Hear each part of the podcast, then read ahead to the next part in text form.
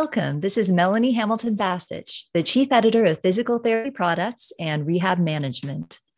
For this podcast episode, I'm happy to be joined by Ingrid Harm Ernandes, who spent 38 years as a physical therapist and became one of the first certified pelvic health physical therapists in the United States. She retired clinically as a senior physical therapist at Duke University Medical Center in Durham, North Carolina recently, and treated a wide variety of PELP patients in the urogynecology and physical therapy clinics there.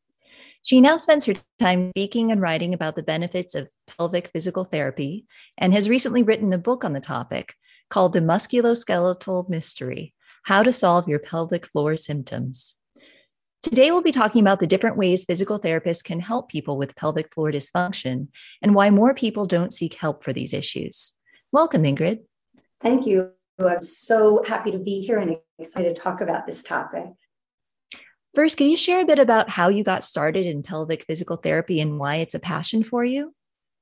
Yeah, I would say that um, my path is a little bit more circuitous than most because when I started, there really wasn't a well formed women's health, as it was called then, um, path that physical therapists could. When I graduated, there wasn't really that subspecialty. But shortly after I started treating, some of my pregnant patients would quietly say, you know, I'm I'm having problems with with leakage, and so I wanted to know what that was all about. And I looked it up, and I'm dating myself because I went to the library, and it really took me a while to figure out what this was. And then when I started to learn as much as I could, I realized that I could make some big changes in people's lives with just some simple techniques. And, and from there, I just kept taking more courses. Uh, in the United States, it was building. Um, you know, a little bit of momentum there. Um, and it was really awesome to see how you could change people's lives in so, so many different ways. Like not just physically, but also their relationship and their just their overall ability to do things in their lives. So it became such a strong passion for me because I could see these amazing changes. But then I have to say, um, as I started to treat men, I also saw the same problems start to come up that there was often five, 10, and even 30 years of a delay for people to actually get referred to me for treatment. And and that was just so frustrating is why was this? And i really did think it through. And then i started to see a common link and that was a gap in knowledge. And that's for patients that's for practitioners. It's really across the board that this gap existed. And i realized that if i could help people understand what that knowledge gap is then maybe people could get care earlier. And the knowledge gap really started with the musculoskeletal system hence calling the musculoskeletal mystery how to solve your pelvic floor symptoms because truly truly is a mystery to people. And so my hope is that with that book that i can open up a whole new world for patients and other practitioners um, inside of therapy and outside of therapy and that we can all get, get to treat these patients so so much earlier than than we are presently. And what are some of the types of pelvic floor dysfunction that can be treated by physical therapy for women and for men? Um, well, a very, very large group of conditions. I think it might be best to separate that into some categories. And one of the big categories is pelvic pain, and that could be pain with sex. It could be vaginismus, what um, you now might see as genital pelvic pain or penetration disorder chronic pelvic pain, vulvodynia, pelvic congestion syndrome, interstitial cystitis. You can see in itself that's a very large group of conditions that have to do with pain. But you can kind of say between, you know, rib cage and knees. Um, I actually would say between nose and toes because it really does encompass a larger area. Um, then another group would be urinary incontinence and fecal incontinence and constipation. A lot of people realize that they can get treatment for constipation, and the pelvic floor has a huge impact. It's not just our bowels, but our pelvic floor um, that can create constipation. Prolapse, where is um, the basic description of that is an organ such as your uterus or your bladder or your bowel starts to fall into the vaginal canal and actually bulge out the vaginal opening and can be quite, quite scary for someone who wakes one day taking a shower and thinking, I have cancer because I feel a bulge, right? So we try to educate more on that so it's not so scary um, fourth trimester care. So here's something that I think is growing beautifully in the last just couple of years it's really to consider that after birth time period as a time period where a woman really, really, really needs a lot of care and physical therapy. Pelvic PT is perfectly suited for it and can get that person back to their life much quicker. So, one thing to think about with all of these is there is a commonality of the musculoskeletal system here as well. Um, so, when we treat as pelvic PTs, we often treat backs and knees and hips and everything that is involved in the pelvic region and beyond, just so that our patients can really return kind of to their full life, right? Not just we're worried about the pelvic floor alone, but really the whole body. What are some of the ways physical therapists can treat pelvic floor dysfunction that you were talking about? Are there any that you wish more physical therapists were aware of or that others were aware of? Yeah, yeah, absolutely. So um, that is also very complex in that um, there are things people snippets of things people hear, and um, it's really important to realize what we do. So may do what's called internal work. So that's actual internal, so vaginal or anal work where we can target muscles um, and fascia and organs and get them to function better. Like that's our goal with the internal work. But I do want everybody to realize that that internal work is only performed after a very careful assessment and with consent of the patient. So informed consent here is huge. We really want the patient to be ready for that kind of work and willing to work with that. So sometimes I would do internal work from the first treatment on, and sometimes it might not be until a few treatments later. And then it could also be not at all. It's really dependent on the patient. We'll also do external work. So, just like many physical therapists do, mobilizations and soft tissue work and tools and other things that we do that help with external work. A pelvic PT will do the same thing, but usually more targeted to the pelvic area if needed.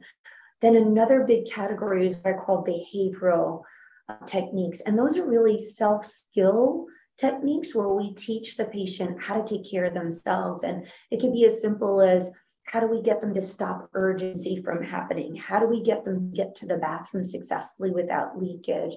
How do we um, inform them on things in their diet that might help with having a better bowel movement while we're working on the musculature of the pelvic floor? So you can see it's that's a huge category in itself, and it's very enjoyable because we get the patient to go home and work on those skills and help themselves. They, we empower them to help themselves, basically um, is that what is what that means. Then biofeedback is a methodology where the patient can actually on a screen see the contraction and relaxation of the pelvic floor so they can better learn how to use their pelvic floor. Um, and then exercises are huge. So all PTs know we love to uh, teach exercises, but one important myth is um, Kegels. So Kegels, everybody thinks, okay, well, that's just contracting my pelvic floor strong and as many times as I can. Well, we actually need to assess exactly what the patient can do because sometimes a pelvic floor contraction is not appropriate, or it's not appropriate on the first visit, but it might be appropriate on the fourth or fifth visit. So what a PT, what PT does is looks at what that patient can do and then teaches them the correct methodology for doing it and teaching them how often they should do it and whether it's okay or not to do. So basically, the entire pelvic floor exercise um, instead of Kegel is based on the specific need of the patient. Um, and then, of course, home programs are so, so important with this patient population because at home, when they repeat what we teach them, that's when they gain that strength and that empowerment that I mentioned before that really sets them on their path um, to improvement. And, and the main thing I think for other therapists, like you were saying before, what are other therapists? What do we wish they knew? Well, all those different things that I listed out are things indeed that I wish they did know because if they can say, I sense you're having a problem with incontinence, let's say they have a back problem and they also have incontinence, they can then broach the subject more comfortably and they can explain what we do in PT and that what we assess in PT and that that will be helpful. And then the patient's more likely to actually go to pelvic PT, and we can partner with that other therapist or the any other practitioner. So really, family medicine, GI, you know, all the different subspecialties, urogynecology. If we can have that better communication, then we can show everybody that these conditions are common but they're not normal. We really dispel a myth that these are normal conditions that we just live with them. No, we don't need to live with them. Pelvic PT really can be the answer. And I think the other PTs and the other practitioners can be that first step, you know, into getting the patient the right kind of care. Do you want to talk about the use of pelvic wands and dilators to treat pelvic floor issues and how those can be used? Yes, absolutely. So, in some of that self care mentioned, pelvic wands and dilators are an important part of that self care. So, there's a slight difference between a wand and a dilator. Dilators generally come in from a very, very small size. So, imagine maybe the width or diameter of your pinky and then they they go all the way up to what you might normally see as you know a dilator or um, a, a sex toy or anything like that would be that the largest size and the goal there is to slowly and comfortably stretch the pelvic floor musculature to the point where that patient can return to using a tampon to getting a pelvic floor exam and then eventually to have intercourse comfortably and enjoyably so those uh, those dilators are important um, to be used properly. Um, and that's where pelvic PT comes in and, and explains exactly how to do that. Now, wand, on the other hand, is usually S shaped. And the reason why that can be so great for the patient to use is they literally can move around to musculature, let's say on the side of the pelvic floor, and be able to treat a trigger point very specific to that location rather than stretching the whole right? So these dilators um, are and, and wands are a great, like I said, self-help tool that with a pelvic floor PT's guidance can be an awesome way for a patient really, really to make gains and all these different things that I just talked about.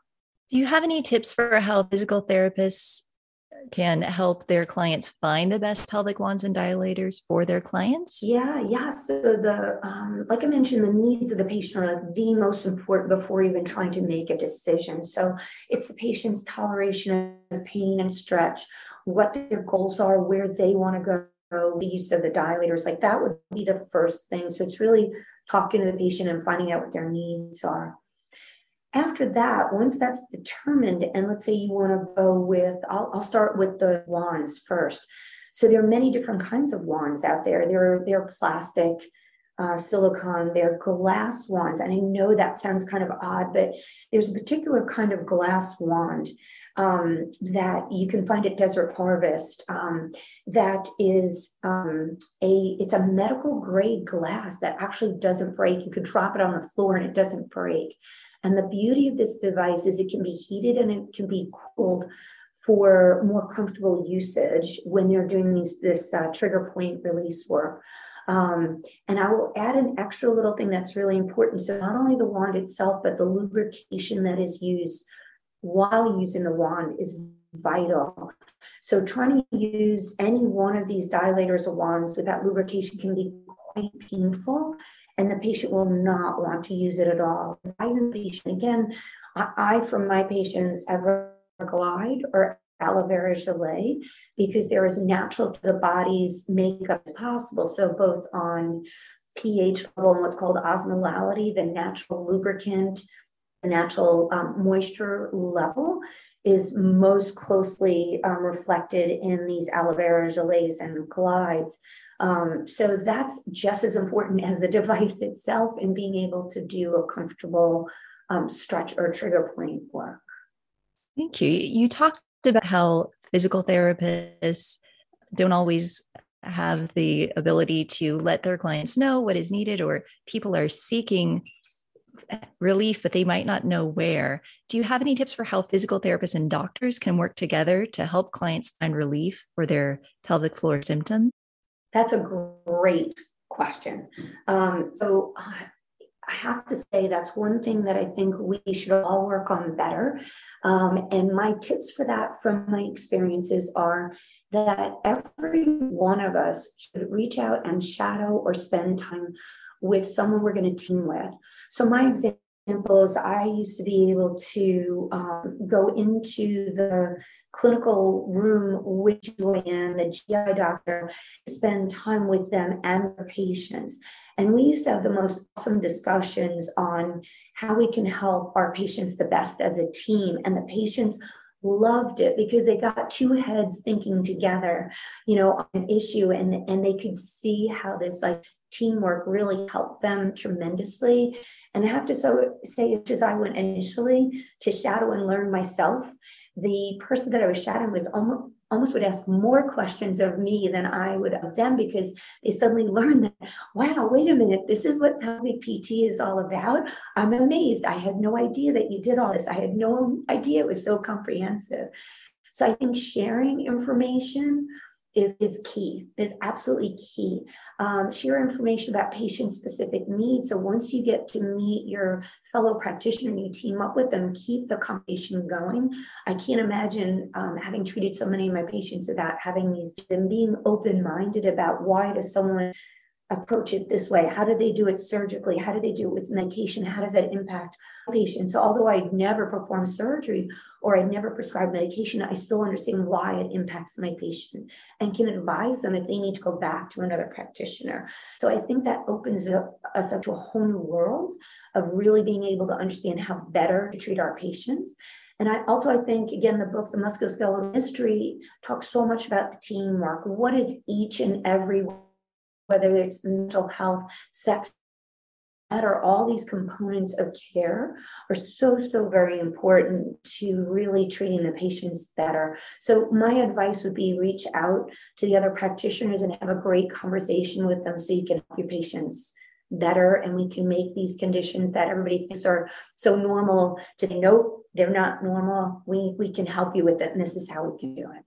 Well thank you. That's all the time we have for today uh, thank you, Ingrid, for sharing your expertise and insights with us. Thank you so much for having me. I really appreciate this opportunity. Thank you for your sharing your expertise and insights with us. And thank you to our listeners. For more great content from physical therapy products and rehab management, visit us online at ptproductsonline.com and rehabpub.com. And while you're there, subscribe to the publications and our newsletters.